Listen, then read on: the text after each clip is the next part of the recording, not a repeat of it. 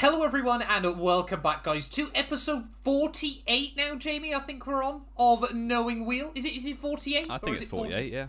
48 episodes in. We've basically now, well, I mean, we've been doing this for over a year, but we've almost got a year's worth of episodes if you were to watch this or listen to this once a week. But yeah, as you would have already heard though, we're joined, as always, by Mr. 183. How are we doing, mate? I'm doing well. Good race at the weekend, so all's good in my world. Yes, yeah. Lovely weather as well over the last week here in the UK. Doesn't happen often. Have you been up to anything exciting? I mean, I went outside a few times in Manchester. That's about as so you got stabbed then? Not quite. I avoided it all this time. This time? Well, I've been mugged once before, but we'll not get into that. No, we won't get into that today. But, of course, yeah, Formula 1, though, went back to Jeddah this weekend at the Jeddah Corniche Circuit, of course, a track that sparked a little bit of controversy last year, and I think, safe to say, that has happened again. But, of course, before we even got into the weekend, though, Jamie, it was confirmed Sebastian Vettel doesn't want to race the Aston Martin this year, still has COVID, bless him. Yeah, he keeps drawing on his little red lines on the COVID test to avoid driving the Aston Martin, which I think is probably fair enough. I wouldn't blame him. No. I'm sure he'll be back for Australia if he fancies driving it then. But yeah, that gave Hulk another go. I wasn't expecting very much as a Hulk fan since he's never driven this circuit before. And he delivered up to your expectation. Well, he beat Stroll in the race. Stroll decided to delete himself. Well, I mean, we'll talk about that later on because that is a talking point. But yeah, Hulk was back. Video. Probably his last ever race in F1. Yeah, and he did super well. He top 12. Out of how many people that crossed the line? 12. Yeah, there you go. That's decent. But yeah, I mean, yeah, Hulk back in the car though once again. I did read an interesting thing online though, Jamie, saying, you know, there could possibly genuinely be. You know, Sebastian Vettel had COVID, obviously back at home with his family. This might well have decided for him whether he is either A, going to return next year, or B, return at all, because Seb's always been a bit of a family man, hasn't he? Mm. Definitely doesn't need the money. It would not surprise me if he turned around this week and went, actually, you know what? Yeah, Abu Dhabi last year was my last race. I don't see that happening. I don't see it likely, but I can see why people are saying that, because why would he come back and just race around in the 9th fastest car? Like, it's only quicker than the Merc, is it? Wow, here's the Hamilton fan speaking about how quick the Mercedes is. Shock. But no, it's probably quicker than Williams, but that's literally it. Yeah, no, I would say 9th fastest is actually where I'd rank it, you know, all sort of memes aside. Practice, though, unfortunately, Jamie, it's safe to say didn't really get off in the best light, did it? I think it's something needs to be discussed, unfortunately, today. Yeah, I don't actually know all my facts on this, so if you want to lead, then go ahead. So, from what we've gathered, the Aramco facility, of course, massive sponsor of this weekend, and of course, massive sponsor as well of Aston Martin in 2022... Their facilities just outside Jeddah actually got bombed. I think it was by a Yemen rebel. A rebel group based in Yemen. On Friday afternoon practice. Of course, this isn't a political podcast or anything like that. But of course, you know, we're interested in the Formula One at the end of the day. So there were immediately a lot of questions being raised about, you know, whether it would be safe enough to host a Grand Prix this weekend, you know, especially it got pretty eerie pretty quickly, didn't it? The fact you sort of just see cars doing their runs and down in towards the final corner, and just every time a car comes around, you just see like a bigger and bigger sort of black cloud, the big smoke in the distance. There. The big smoke from GTA 4. Yeah, yeah, it was not a good look for F1 or for Saudi Arabia. I don't think. No. Especially, well, I don't know how much of it was true, but on Twitter, the various little quotes from people were like, "Don't worry, this happens all the time," was kind of the attitude, which is like, yeah, very. That's, I mean, not a promising sign, really. And I think this is the other thing as well, isn't it? Obviously, like I said, we're not a political podcast, and to be honest, neither of us are particularly well versed with the Middle East at all. No, really, are we? I don't think we'd ever try and claim that we were, and then obviously go across and say something stupid. But yeah, obviously, set a difficult tone at the start of the weekend, and of course the most important thing for us at the end of the day was to know that everyone made it through the weekend, of course, safely when all was said and done, you know, and there were no sort of other massive incidents in that regard around this weekend. Yeah. The only other real talking point, though, Jamie, from Friday running was both Ferraris in FP2, having both slapping the wall and basically ruining their session and their evening, didn't they? Yeah, both of them basically making pretty similar mistakes, different corners, but costing them valuable practice time, especially for those long runs, which arguably could have cost Leclerc a chance at the end, because I think that battle was down to Leclerc looking after his tyres worse than Verstappen did. I think he overheated them, yeah. Yeah, it would be interesting if he had done second practice. Maybe it could have all been different, but we'll never know. No. But, yeah, let's jump into qualifying then, Jamie. Of course, qualifying at Jeddah, arguably a pretty scary session, isn't it? I think I don't know. You watched F2 as well, didn't you, for the most part this weekend? Yeah, I did. Both places. Qualifying session was carnage, wasn't it? Yes. Unfortunately. Now, we are both, I think we can safely say, you know, we both agree, you know, Formula 1, Formula 2 drivers, they need a bit of a challenge. But there's got to be a line drawn somewhere, and I think the debate still, isn't it, is whether the Jeddah Street Circuit is on that line, over the line, right up towards the line. You know, the track I mean, we've both been watching Formula 1 now for, the better part of 15 years. That makes us both sound really old. Wow. Doesn't it? But yeah, very. I just feel like around a track like this, there's just that. I just feel a bit uneasy more than basically anywhere else. Yeah, for the most part. It's like when something goes wrong, you know it's going wrong, big style. Yeah. There's nowhere to hide. To credit where it's due, I absolutely love the track. Like watching laps around here when they're nailed, like Perez's pole lap and stuff. So much like excitement. It's one of like obviously they need to make it a bit safer in some corners, goes without saying. Yes, yeah. But the track itself, they've done a really good job making it exciting to watch. It's an exciting track, isn't it?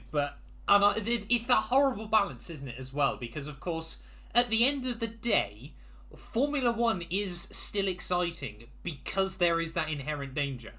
Yeah. People element of, often like, stuff don't can go wrong. Yeah, people often don't like to talk about that, but it is a deep-rooted psychological thing as much as anything else for most people. You know, if there was absolutely no danger in Formula 1 at all, it probably wouldn't be as exciting, and that is trying to find that balance, I think, is very, very difficult as well. Of course, you know, we've had introductions like the Halo in recent years, you know, that we've praised pretty much since the beginning, haven't we?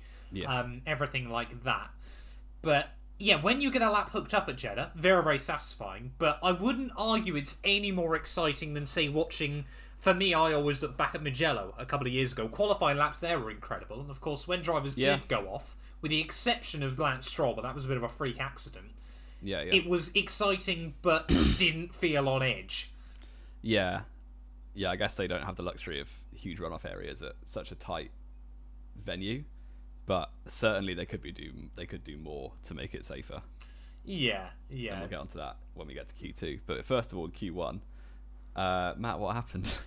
Well, Q1, Latifi. I mean, he had a woeful weekend on the whole. I mean, we'll talk about that a bit later on as well. But pretty early on, actually, in Q1, tips it into turn 13, and the car just breaks free really, really quickly. Like, surprisingly quickly. Yeah, it was a strange crash. Actually. Like, it looked like he just locked the rear brakes or something, wasn't it? It was almost like, the rear diff just completely locked or something like that. Just seemed very, very bizarre for Latifi. Again, crashed actually into quite a weird area in the end, which I think a lot of people are going, well, you won't find F1 cars there, as a marshal very quickly had to run back, which I think obviously a lot of people forgot about. Obviously, Latifi was all right, though, which is the most important thing. And then Tsunoda seemed to have car issues. That meant he couldn't qualify at all. Yeah, so two cars didn't set a time in Q1. So that meant only the three slowest out of 18 were to go out. Yes. And Lewis Hamilton was able to find himself one of those three cars in a Mercedes-Benz. Yes, in a very, very poor Mercedes-Benz, it must be said. I must admit, again, obviously, Hamilton, I wouldn't say wasn't himself this weekend, but I think, especially after Friday, there were definitely a few things on his mind about it. And I'm not trying to make excuses for him, but you can often tell with Hamilton's driving style, you know, It was a combination of everything that happened Friday. You know, they had a very, very late night Friday night, which I think a lot of people forgot about. I think they were all still at the track till about 3 a.m. Yeah, it was really late. Combination of that and Mercedes with that car this weekend completely dropped the ball. He was losing a second down the straights to George Russell. So you think, oh, he must be making time up in the corners, and it just wasn't happening. He had no confidence in the car, which we haven't seen for years. We saw his onboard on Sky, and he was like, in the first sector, he was just not near any of the apices, which you kind of have to be because that's where all your time is. So yeah, he just didn't look confident in the car at all. It was probably it's definitely like messed up on the setup, but I still it was a pretty poor weekend from Hamilton all round, really. Yeah, it certainly wasn't a weekend to write home about. And his first Q1 outing, Jamie, on raw pace since Silverstone 2009. Yeah. Which is kind of insane when you think about it. Yeah, that's mad. So yeah, Hamilton went out in Q1. Then we get into Q2. Ocon gets blocked by Daniel Ricciardo in another very, very much sort of looking at the TV screen between your fingers, wasn't it? That one could have got nasty rather quickly. And again, this is the other problem, isn't it, with Jeddah? You know, we sort of talk about those walls being a bit too close to the track, but it also means visibility in a lot of areas is not great. Yeah, they tried to open it up this year a little bit in the middle sector, but like it's still... Yeah, you can go around a super fast corner and there's just a car stopped and you didn't see it coming because you had about every corner's basically blind with the barriers really close. Especially looking back as well. Yeah. I'd argue even more than looking in front. Yeah, so pretty close call for Ocon, but he had a few more of them throughout the weekend as well. So they all survived. Yeah, Ricciardo actually did get a 3-place grid penalty though for that one, which I think, I don't think you can really argue certainly wasn't fair. But of course, very, very difficult for the drivers, of course, to judge where these other cars are because they just can't see them. Obviously, they're completely reliant on their engineers, and sometimes that sense of urgency doesn't really get put through very well. No, and you do feel for Ricciardo a bit because he can't do much else other than do what he's told by the engineer in terms of getting out of the way. But yeah, it's a very deserved penalty, I think. Yes, exactly. You couldn't really argue against it because, of course, Ocon did nothing wrong and actually did a very, very good job to avoid Ricciardo. In the end of that. Then, of course, we probably moved on to the biggest talking point of qualifying, wasn't it? Mick Schumacher, exiting out of turn 10 in towards turn 11, had an absolute monster shunt. Yeah, massive. Like, probably right up there with some of the biggest Gs we've seen. It was bigger than Grosjean's 2020 crash. Yeah. 70 G, I think I saw online. Into a concrete wall as well. Yeah. It was... Yeah, obviously just a driver error, which is sucks for him. I think, he shouldn't have put the car there, but it was very much... I would still argue it's not great track design. No, it's not great track design at all. And also, what frustrates me is, in commentary on the F1 qualifying, they said the reason there's no Tech Pro barrier there is because why would a car crash there? But when you've got a huge curb like on the outside... Yeah. Literally the same thing happened in F2 in qualifying. Cembolik Vasily crashed there and was out the rest of the weekend. Both Alpines in qualifying at separate points lost it on that curb and very nearly crashed into that part of the barrier as well. Like, why is it concrete? Why is there no Tech Pro there? Or just lower the curb so it's not like an auto spin? Or safer barrier. Yeah, just get a concrete wall is not a solution to that when you go into it at such an acute angle. Exactly. And of course, Mick Schumacher, though, he was transported to hospital, though, but again, was back on Sunday and unfortunately couldn't race because Haas didn't have enough spares, actually. But of course, I'm not sure he would have wanted to run that risk either. But I mean, when you sort of, again, this is the other weird thing, isn't it, with Jeddah? I mean, that there was this element of we need to have the most corners on a Formula 1 track. Yeah. And that is 3 corners there that could quite easily just be one far safer corner. Yeah, it's... I don't know what it is about, new tracks have to have something special. Who cares who's got the most corners? Yeah. No idea. But anyway, it's what it is. Schumacher was fine.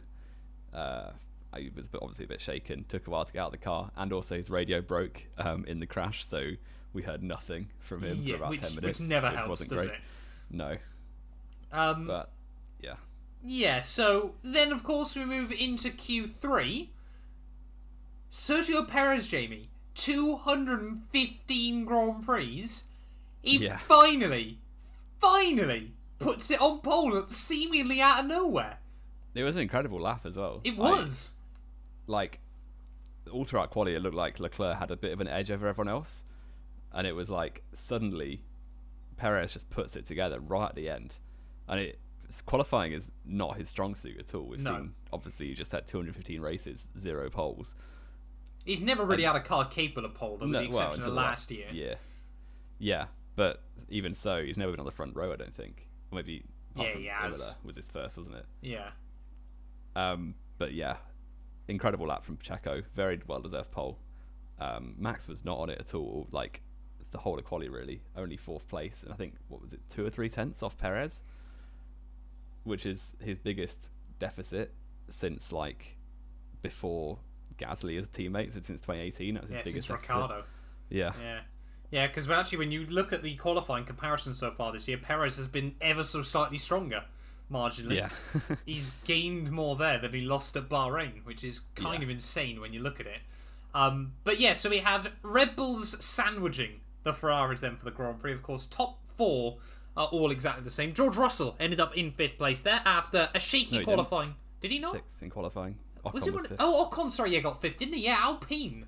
Really, really strong in qualifying, wasn't it? So, yeah, Alpine, I mean, this was always, I think, going to be a track that suited their engine anyway, because Alpine just always seemed to have a car that it seems to be fast right at the very end. It seems to be able to produce a bit more power right at the top of the rev range. They were very good last year as well. Yes. So. Yeah, I just meant the power unit, as always, seems to be like that. Yeah, it seems right at the very top. It seems to hang on a bit better than anyone else. But yeah, that set us up, though, for what would hopefully be an exciting race, but not a scary one, wasn't it, Jamie? And for the most part, a couple of interesting moments, but for the most part, Sunday was pretty calm, wasn't it? Yeah. I think across all the formula, they sort of calmed down a bit, because the first F2 race on Saturday was like carnage. It was disaster, wasn't it? Yeah, it was absolute farce, really, and then the second F2 race on Sunday was much calmer, and so was the F1 race. They sort of chilled out once they realised they remembered how to drive. So yeah, it was much more like a normal race, but it was still very exciting to watch, I thought. Yes, yeah. So I mean, again, even before the race though, Tsunoda, more issues, broke down trying to get to the start line, so he basically didn't turn a lap since free practice, did he? And that was it for the weekend. Which is very unfortunate for him. But yeah, I guess reliability is still a weakness of the Red Bull. I don't know if it's that Red Bull and AlphaTauri issue. It was hydraulics, wasn't it? Was it hydraulics? Fair. It was hydraulics, I feel. I only turned my stream on the formation lap, so I didn't see any of that, but I just saw Soda wasn't starting. It's like, okay. Yeah, obviously he got the rub of the green in Bahrain by finishing out of the 4 Red Bull cars, and then all went wrong in Saudi. So unlucky for him, but he'll get plenty of chances throughout the season, I'm sure. Yes, yeah, it'd be nice to see. Like, I think we've both sort of said this year, haven't we? We want to see Tsunoda a lot closer to Gasly, and fingers crossed, he's going to have a car that can actually show that as well there. But yeah, Checo on the pole though. I genuinely thought he'd lose it going down in towards T1, but nice clean getaway. He's led away from Charles Leclerc there. Max Verstappen jumps Carlos Sainz off the start as well. I think we always knew Max was going to try and be aggressive in towards the first couple of corners. Early on though, Jamie, in the race, of course that one was pretty uneventful apart from that. Alpine were the team delivering the action early on in the race, weren't they?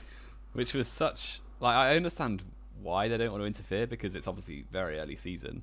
They look like they're obviously not going to be championship contenders, so they might as well let the drivers race. But when you have, like, Bottas and Magnussen and a whole train of midfield cars right behind, and you're at the head of the midfield, it just seemed like a bit of a risk not worth taking. But you put on a great show for us, so it's good. Exactly. And I think there was an element of, well, we might as well give the sponsors a bit of airtime as well, wasn't it? Yeah. But yeah, Alonso and Ocon not willing to back down with each other, and it was Ocon was a bit over the line a couple of times, in my opinion. But do you mean going back down in towards turn 1? Down to turn 1, Alonso was looking for the inside, and Ocon moved incredibly late on him. I was always in the mindset looking at that. If we're thinking about the same, like the one they got closest. Yeah. There was enough room on the inside there. Was always sort of my thing. Ocon moved slightly further over. Yeah, I completely agree. But Alonso was never going into a gap that was there. No. But neither of them crashed. They both lived to fight on. Yes. But eventually Alonso did get past, and he was... I could tell he was a bit fuming by the way he was driving when he got past him. That would be, I think, the main motivation if you work at Alpine, to let one of them sort it out. is because Alonso just gets very tilted very quickly. Yes, indeed. But what happened? Oh, that was what really happened earlier race, wasn't it? Then you had that weird moment, didn't you, where the team told Ocon to not carry on battling, and then suddenly Bottas got past him as well, wasn't it? He was like, stop battling, and he forgot which car he meant. Just stopped battling anyone at all. Yeah, so Ocon was running, what, 8th? That would have been 8th. He was 7th, and then got relegated to 8th, wasn't it? When Bottas overtook him. Yeah, of course, the gap at the front, though, was actually Perez was controlling the field. Leclerc was keeping up with him, and then Verstappen and Sainz were both just dropping back ever so slightly early on, weren't they? Until around 2 seconds roughly each. It was just under two between the top two, and then just over two, I think, between Leclerc and Max. But Max just didn't quite seem to have the answer against them. Then we get to lap 15. Ferrari, I think, let's be honest, accidentally pulled out a bit of a worldie of a move, didn't they? They got very lucky, didn't they? Can't beat around a bush too much. They got lucky with this one. Checo was incredibly unfortunate because obviously Ferrari tell Leclerc to pit. Red Bull want to cover it off, so they pit Perez first, as they usually would. And then, the lap of Checo's outlap, Latifi crashes for the second unforced error in as many days. And this one was by far and away the worst of the weekend. Yeah, it was bad from Latifi. Low speed. That was... genuine. I mean, because that's what... Did he retire in Bahrain as well? I think he finished in Bahrain. I want to believe that's either his second or his third crash unforced in as many races. Well, it'll be his third unforced. Yeah, Latifi DNF. The one in Abu Dhabi. DNF. How did he DNF in... Oh, no, I'm looking at last year's race. I was going to say, I'm pretty sure he finished Bahrain. And then, obviously, he crashed in Abu Dhabi, which caused all the controversy. So, three... pretty rookie errors, and he's been in F1 a while now. It's must be his 45th race or something. Yeah, third season he's into now. No, not quite that many. He's on about 40. Oh yeah, the short one, 2020, wasn't it? But even so, he's been in F1 3 years. He's never really shown very much. No, he's got to be out the door at the end of this year, surely. And I mean, know Albon is slapping him. We know why Latifi was at Williams for so long. And I can kind of understand their logic of, he's given us a lot over the last couple of years. We'll give him one more season to prove himself. Now we're not completely dependent on the money. Yeah. But he is just a pay driver, isn't he, at the end of the day? And unlike Lance Stroll, who, let's be fair, neither of us are his biggest advocate, has now proved he is capable enough in a Formula One car. Yeah. I'm still not convinced Latifi might ever be there enough. No. He's basically, like... this year's Sergei Sorokin. It's like Sergei Sorokin wasn't that bad. He got pretty trounced by Stroll, and Stroll was not great at that point in time. He did well at Monaco though that year, didn't he? Wow, one race. Mazepin outgolfed by Schumacher at Monaco last year. It's because Schumacher kept crashing it. Yeah, as he did this weekend again. Yeah, I don't see a long future for Latifi in the sport. To be honest, he must be about 26 now as well, so it's not like he's got much room to grow. Yeah. But yeah, unfortunate for Williams to have to repair the car twice in 2 days, but there we go. That caused a safety car, which massively screwed over Perez and completely. Everyone else. He came out initially third, but then had to let Sainz back through because he overtook after the safety car line, which all got a bit weird, didn't it, as well? That was confusing, but there we go. Meant Leclerc led. Obviously they all boxed, because why wouldn't you on a safety car? It's free stop. And it screwed over the hard tyre runners as well. Hamilton came out, and Gasly got completely bent over by it, didn't they? Oh, Hulk as well was in this race, was he? I never saw him. Yeah, he was. He was running 9th for a bit, I believe. But no. Wow.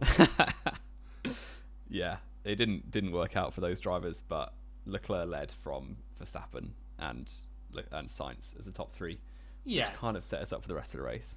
Yeah, and I mean, the next 20 or so laps were pretty quiet as well, weren't they? Obviously, we had those few hard runners that were still a bit out of position. But yeah, really then not a lot happened until all the way, lap 36, when seemingly, with no rhyme or reason, Fernando Alonso with his Renault power unit, Daniel Ricciardo with his Mercedes power unit, and Valtteri Bottas with his Ferrari power unit all broke down on exactly the same lap. Yeah. With completely different issues. Simultaneously, they just all stopped working, which was very strange. Caused another virtual at first. Yes, I believe a safety car because Alonso was going super slowly. It was only ever screwed my fantasy team over as well. Yep. And Ricciardo stopped even worse and actually had to stop his car on track. Alonso made it back to the pits. Bottas, they pit first and then couldn't fix it, so he came back in the next lap and retired. Yeah. Not great for any of those. Quite unlucky for Alonso and Bottas, especially because they look like to be on good for good points. Yes. That's the way it goes. So. Yeah, and I mean, obviously the other driver that got completely screwed up by it was Lewis Hamilton, wasn't it? It was strange, that one, because I think Magnussen and Hulkenberg both made it into the pits before it closed.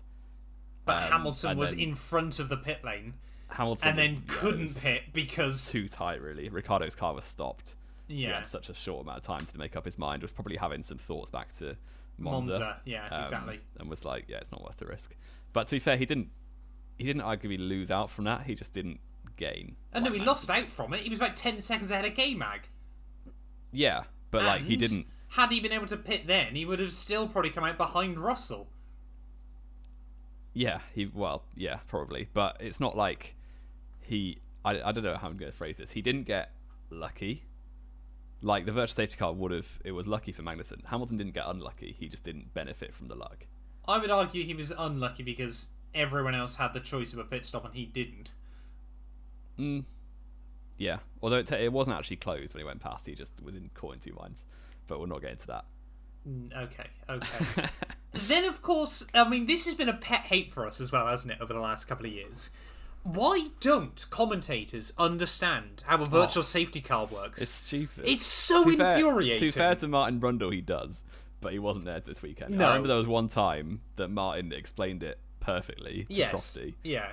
And they've just forgotten about that. Like, bless them. Crofty and JB, a very good commentary duo. Yeah, Button did great this weekend, I thought. Please understand how a virtual safety car works, because it's so frustrating. Can I do a bit of year 9 physics to explain to the viewers? Please do, genuinely. So you've got Leclerc and Verstappen with a 1.8 second gap or so. 1.6 seconds, I think it was, when the VSC came out. When the VSC was deployed. That 1.6 seconds equates to, I don't know, say 500 metres. It's way more than that. It's way less than that. It's way less than that, So say it's about 300 metres or so. It doesn't really matter. There's 300 metres between them. They all slow down to us like 40% slower than they were going. The distance between them is still the same. It's still about 300 metres or so. That means because you're going slower, speed equals distance over time. The time between them goes up to about 4 seconds. It doesn't mean Leclerc has gained 3 seconds on max. No. Like, it's basic physics. It's not hard. But yeah, it's a little pet hate. Obviously, they all work out they were wrong once the virtual safety car ends and the gap goes back to exactly what it was before. Well, it didn't this time, did it? Verstappen gained like 7 tenths. Yeah, I get the feeling that was because he like got lucky with where the safety car ended. Yes, exactly. This is the fundamental issue with VSCs, isn't it? They're very much like putting a plaster over like an artery wound, aren't they? They solve a problem, but not particularly brilliantly, to be honest. They're still a bit flawed, but then again, a safety car is in exactly the same way. Yeah, because the safety car screws the race even more. VSCs are more normal for race situations because it doesn't affect it too badly. Yeah, I mean the only way you could sort out a VSC, isn't it, is everyone has to have a completely fixed speed around the entirety of a lap, and then this VSC comes in when a certain car is exactly the same point on the track as they were when it came out. Which just wouldn't be possible. No. That's just so much technicalities. Yeah. But it's still a little bit frustrating, isn't it, when you could argue this race was completely defined by a VSC, which is completely there to do the opposite and not define races in the way it defined it. But then that's happened before. Like, people get free stops. Exactly. Australia 2018 springs to mind. Yes, of course. Yeah, so lap 42 then, Jamie. Things start getting spicy, don't they? Now, we already saw the first battle of 2022 between Charles Leclerc and Max Verstappen. It looks like Jeddah was about to be round 2 of that, didn't it? Yeah, and it looked, for a few laps at least, like Leclerc had the measure of Max again. Yeah. As he did in Bahrain. But, yeah, it was... We're going to get onto this in a second, but the setup of the track, I'm not a huge fan of. With the you've got one DRS line down to turn 27, another detection point, and then another DRS line back into turn 1 of the next lap. Basically, it means that a car can pass into 27 and then get repassed quite easily if the overtaken car stays close. Yeah. So we saw that on lap 42. Yes. Verstappen went past because Leclerc lifted off a bit early to get the DRS. Leclerc then goes straight back past him into turn 1. These things, we've seen this in F1 before. I remember Canada 2013, Alonso and Hamilton were braking in a straight line to try and get DRS on each other back then. So it's happened. I think the lap later, they took it to an absolute extreme. Yeah, I was getting a bit worried we were seeing 2021 vibes. Yeah, it wasn't the best look, I don't think. People loved it on Twitter, obviously, but I don't know. It's not racing, is it? This is the problem for us purists. Like, braking in a straight line before a braking zone to try and get DRS, it just doesn't feel right to me. No. But, yeah, Max almost half-spun himself out as well, trying to get going from that. But they both locked up. Verstappen worse. I thought it was going to screw his tyres, but luckily not. Leclerc stayed ahead for the next couple of laps until Verstappen called the car, I think, and got close enough again. Yes, yeah, because I was going to talk about those DRS zones. I'm trying to remember. I think it's Mexico, isn't it? The DRS zone, the detection is like just before the final corner, but you get the DRS down the front straight and down the second straight. That's how I think this one needs to work, because then it means that cars... either that or just get rid of one of them. I think both of them have every right to be there. But it just then means, you actually get someone can send it down in towards the final corner because that's the longer zone. It's where you're more likely to get a chance. Yeah. And then also means you can defend yourself a bit down in towards turn one. Otherwise, we end up in these situations because obviously you've never seen anything like that at Mexico. Yeah. Because the DRS zone works differently. And it used to be like Canada as well, with you got close into the final chicane and then have the DRS again down towards turn one. Yes. Yeah. But... I don't like the two detection zones so close to each other. Yeah, I think that's potentially the other issue, isn't it? I mean, again, I've always been an advocate for DRS. I think it's good. I'm always I hate the way people go, oh, DRS overtakes is so boring. And I'm like, yeah, I'd rather have that, though, than no overtakes at all. Yeah, at least you watch 2010? Exactly, at least that opens up some sort of racing. But... yeah, whether that just means that, if we've got back-to-back DRS zones, then you need to have one detection point, or, like you said, just no back-to-back DRS zones like that. Something probably needs to be looked into, doesn't it, with them? Because we're just going to see it more and more often soon. Yeah, and yes, it's a new kind of racing, but... that's not racing. No, the novelty wore off at the wrong time, yeah. It wore off for me after watching F2, and it was happening there as well. Yes, yeah. So... yeah. Exactly. And I think this is the thing, isn't it? Of course, we look back at that Hamilton-Alonso one, and it was quite cool, sort of seeing these two drivers, on the top of their game, trying to play the strategy. But it just very quickly becomes very frustrating, doesn't it? And I think and dangerous. And dangerous, of course. Stop. Yeah. Because I think the reason why that Canada one worked quite well in comparison to these two, of course, is that's in an acceleration zone. These two are in braking zones. Yeah. Yeah. I think it definitely needs a rework. But... I don't see it getting a rework because it gets people talking. Because they want action, really. Yeah. It's Formula One. We feel more and more, isn't it, is pushing towards that entertainment over sport sometimes. Oh, I've got a rant about that later as well, but I'll wait for that. Well, we'll wait for that in just a minute then. But yeah, lap 46 though, on to lap 47. Max Verstappen finally gets the jump on Charles Leclerc after a couple more eggy DRS antics. Leclerc almost binned it, trying to defend from him, but did well to hold on to that one. Pretty good move from Max as well. It was like he didn't go for it into the last corner, instead just stuck his nose up the inside and luckily got some space, and then obviously had a much better exit and straight line past him into turn one, drove off into the distance.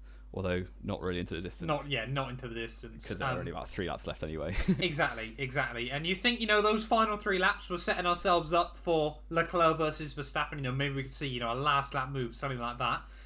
But actually what we saw was Alex Albon and Lance Stroll have the most league racing fight I've ever seen. Stupid. It was a peak lack of awareness and lack of... Have you seen the Albon onboard, out of curiosity? I don't think so. It was absolutely Albon's fault. I mean, on first viewing, it looked like Stroll's fault. Albon did get the penalty for it. Albon did get a 3-place penalty for it from Melbourne. But yeah, they're fighting over 11th. Yeah. Yeah, I mean, we can't really argue as well. Stroll is not a very observant Formula 1 driver. No. Even on his best days. So he was probably quite lucky that he didn't get anything from that one. But yeah, Albon was going for a proper Danny Rick's end, wasn't he? Yes, into turn one. And they came to blows. Albon's tyre got ripped off on the front right, and Stroll finished, but a lap down and with damage. Yes. And here comes my second rant. Because... people, obviously, we've well documented. I don't actually know where this is going. So no, I've not told Matt about this. So we're going to throw it back to Abu Dhabi. We get a safety car deployed and manipulated. I thought Abu Dhabi got cancelled.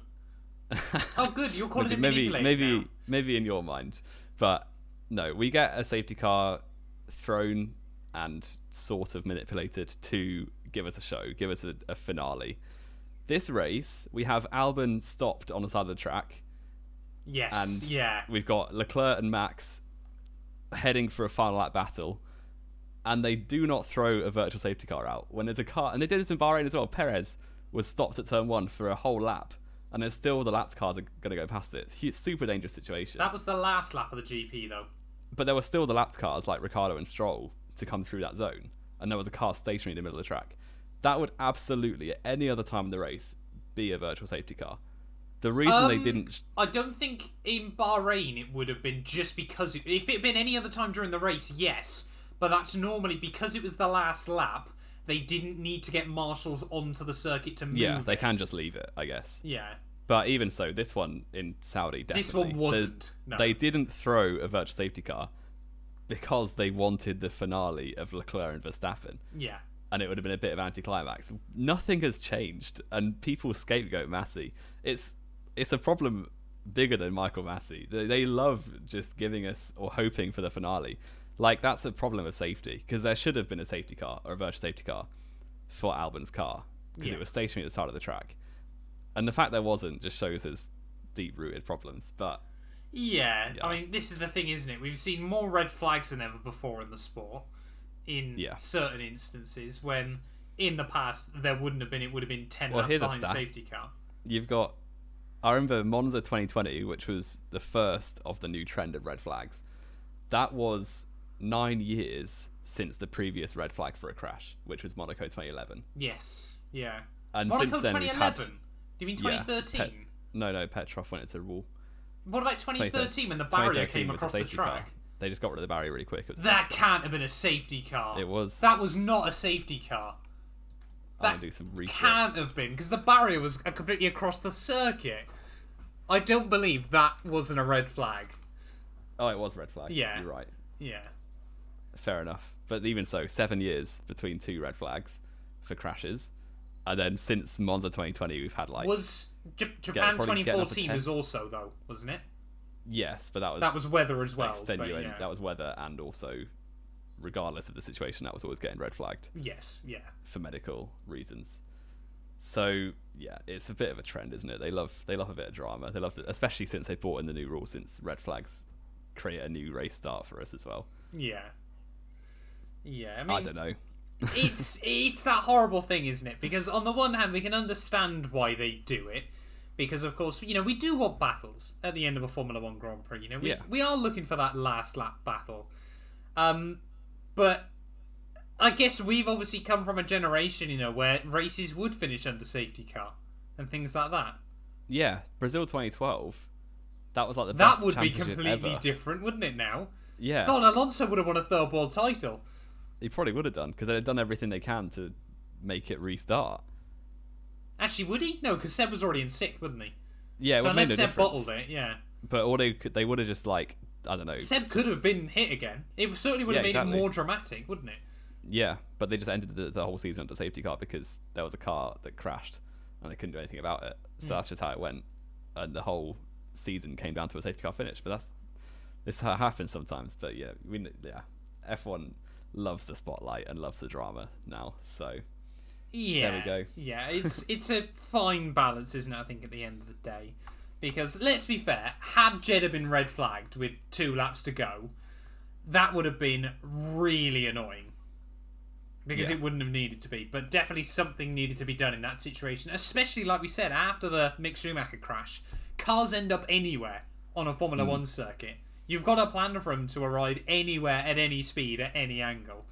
Yeah, and wherever Albon did park, there's no guarantee like another car doesn't spin off there exactly. Hits Albon's car. It's like the exit of turn 6, wasn't it, I think? Yeah. In the end, or it might have been turn 10. Yeah. So nothing actually happened badly, but it could have done easily. And it's exactly. Just a situation it could have avoided. Yeah, there's only so many times things don't happen. But I mean, we used to say the same thing about putting tractors on Formula 1 tracks, didn't we? Exactly. Until it ended badly. Yeah. But yeah, it was an interesting GP weekend, wasn't it, Jamie? I think more questions have been raised about the Jeddah Corniche circuit.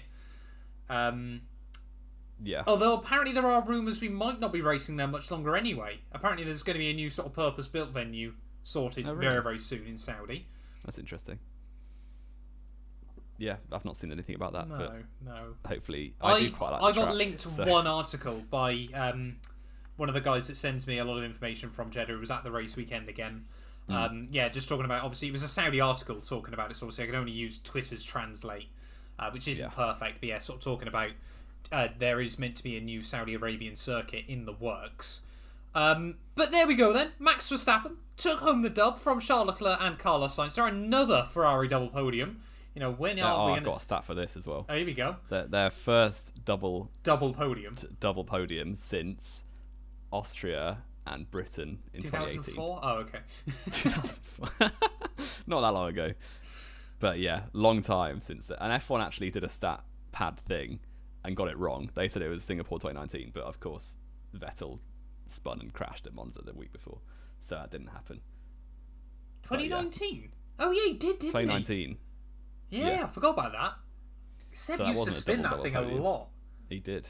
But we'll leave it. We'll lay off on Seb since he wasn't even here. He wasn't even here this weekend. Yeah. But yeah, good stuff for Ferrari once again. They absolutely battered the championship. Now they're like 40 points clear in the constructors. Well, constructors they've lost points at the top, haven't they? Or to Red Bull anyway. Well, yeah, but Red Bull are still third. Mercedes are second at the minute. Mercedes, somehow second. So yeah, Ferrari have got more than points than Red Bull and Mercedes combined. Yeah. Yeah. Who was Perez fourth? Of course. Yep. Fourth for Perez, then Russell, Kevin Magnussen, Valtteri Bottas. No, I'm looking at the wrong race. I'm looking at Bahrain, sorry. Oh, great. Russell, in fifth there. Had a pretty quiet day in the end. I mean, Mercedes were just in no man's land with that car that was set up properly. Ocon in sixth, though. A good day out for Alpine. Like we said, this should have been a track that suited their car, based on past history. Almost, though, lost to Lando Norris, as McLaren seemed to have a bit more about themselves this weekend, didn't they? Yeah, they were slightly better. Norris had a bit of a quiet race. He kind of benefited from like timing of safety car. That's how he got ahead of Gasly, and then obviously the dropouts helped him as well.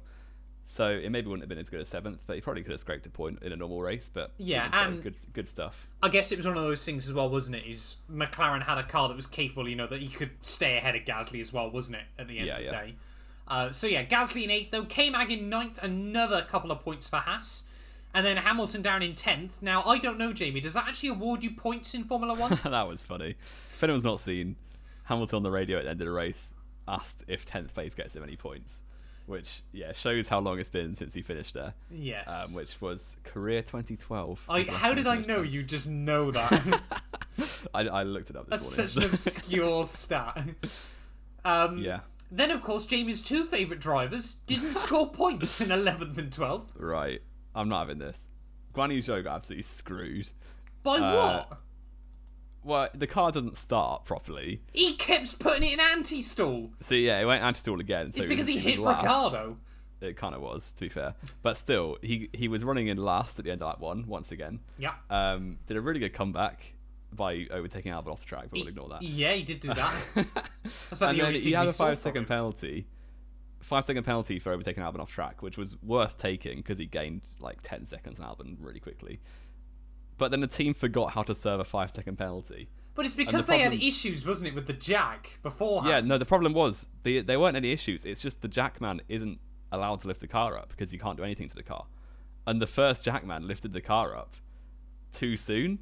But it wasn't even the right jack, was it? No, and then they swapped over for some reason. But anyway, because they did that work on the car technically during the 5-second He then got a drive-through penalty as well for not serving the 5-second penalty properly. So I don't know why they couldn't just give him another 5-second penalty, but there we go. Because he didn't serve penalties correctly. Yeah, exactly. So without the drive-through, he finishes like 7th, 8th. But there we go. He had good pace again. We rep. Okay. Apparently we rep. Yeah, well, I do at least. And I mean, yeah, apart from that, though, 8 cars either didn't make the start or didn't make the finish, if you include Lance Stroll. Stroll, Albon, Bottas, Alonso, Ricciardo, Latifi, Tsunoda, and Mick Schumacher, all not making it to the end. Yeah. Kind of wild.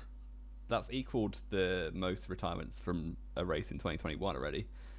Was that also Jeddah? We said at the start of the season. No, that was Hungary. We said at the start of the year, like, reliability could be an issue. Didn't quite expect it to be randomly striking, like, a lot of cars. Well, it was every power unit, wasn't it? Whether, of course, it was Tsunoda, the power unit. Well. Yeah. But well, at least one car for every power unit had a mechanical failure. So it's clearly something the teams need to get on top of still. Yeah. And I don't think they will order for Australia. I think the rumours are, well, obviously, the European season starts in Imola, where you will also be there. Thank you. And, yeah, get that one in.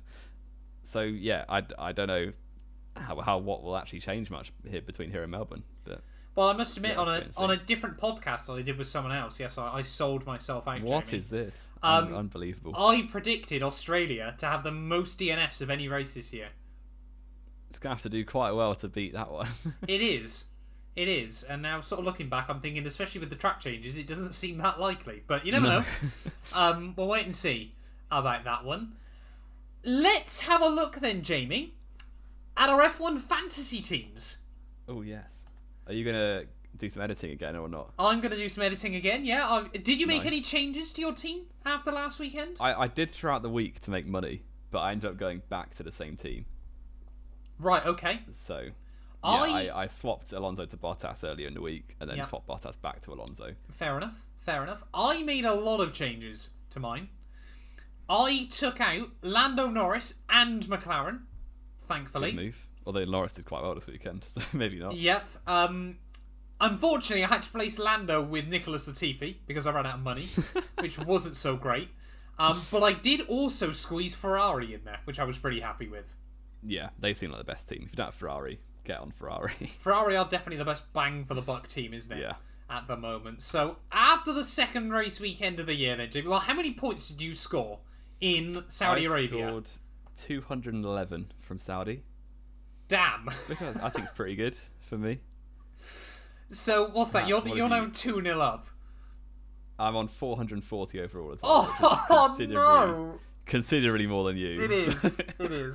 I scored 198 in Jeddah, which was a lot closer to you, in all fairness. Yeah. I feel like my team's got potential if Latifi pulls his finger out and actually does something worthwhile in this sport. You just said your team relies on Latifi, which is not no, it doesn't rely on him. I mean, I've got Russell, Leclerc, Perez and K-Mag, which can easily all be sort of top 7, top 8.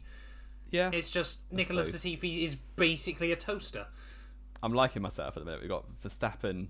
and Leclerc are my big guns, and Ferrari as a team, and then my other three are Zhou, Magnussen, and Alonso. Yeah, and I was kind of finessed that, haven't you? I was so close. I was between Alonso and Ocon like all week, and if I'd gone for Ocon, I'd genuinely done so well because Ocon got about 30 more points this race than Alonso did. But there we go. These things happen sometimes. Yeah. So I mean, you did pretty well though. In terms though of the league, then Jamie, let's head over to the Map 212 league. How do I find this? 4,267 of you now. That is just, I mean, mind-blowing numbers anyway. The fact we've got over 4,000 of you in is just insanity. Overall, then, we've actually got one person clear out in front, Jamie, on 561 points. That is Ray T from America. He scored 313 in Saudi Arabia. We'll have a look at the... And had Bottas. Wow, unlucky. Yeah, well, we'll have a look, actually, at Jeddah results in just a moment. What is, Jamie, can you tell me, the top score of anyone in the world right now? Ooh, you're testing me a bit here using his website. The top score in the whole world is 599. So we're not far away, then. Ray T is only... a handful of points away there in on 561. That's pretty good go. What's that best team then, Jamie, out of interest? Oh, no, I've gone off it now. Hang on. Oh, come on, Jamie. Right, the best team is Islam E, who's Egyptian. And in Saudi, he had Magnussen, Joe. This is actually my team, but Ocon instead of Alonso. I'm fuming. But he mega driver? He megaed Verstappen and turboed Leclerc. So it's my team. He's actually got your team, hasn't he? That's insane.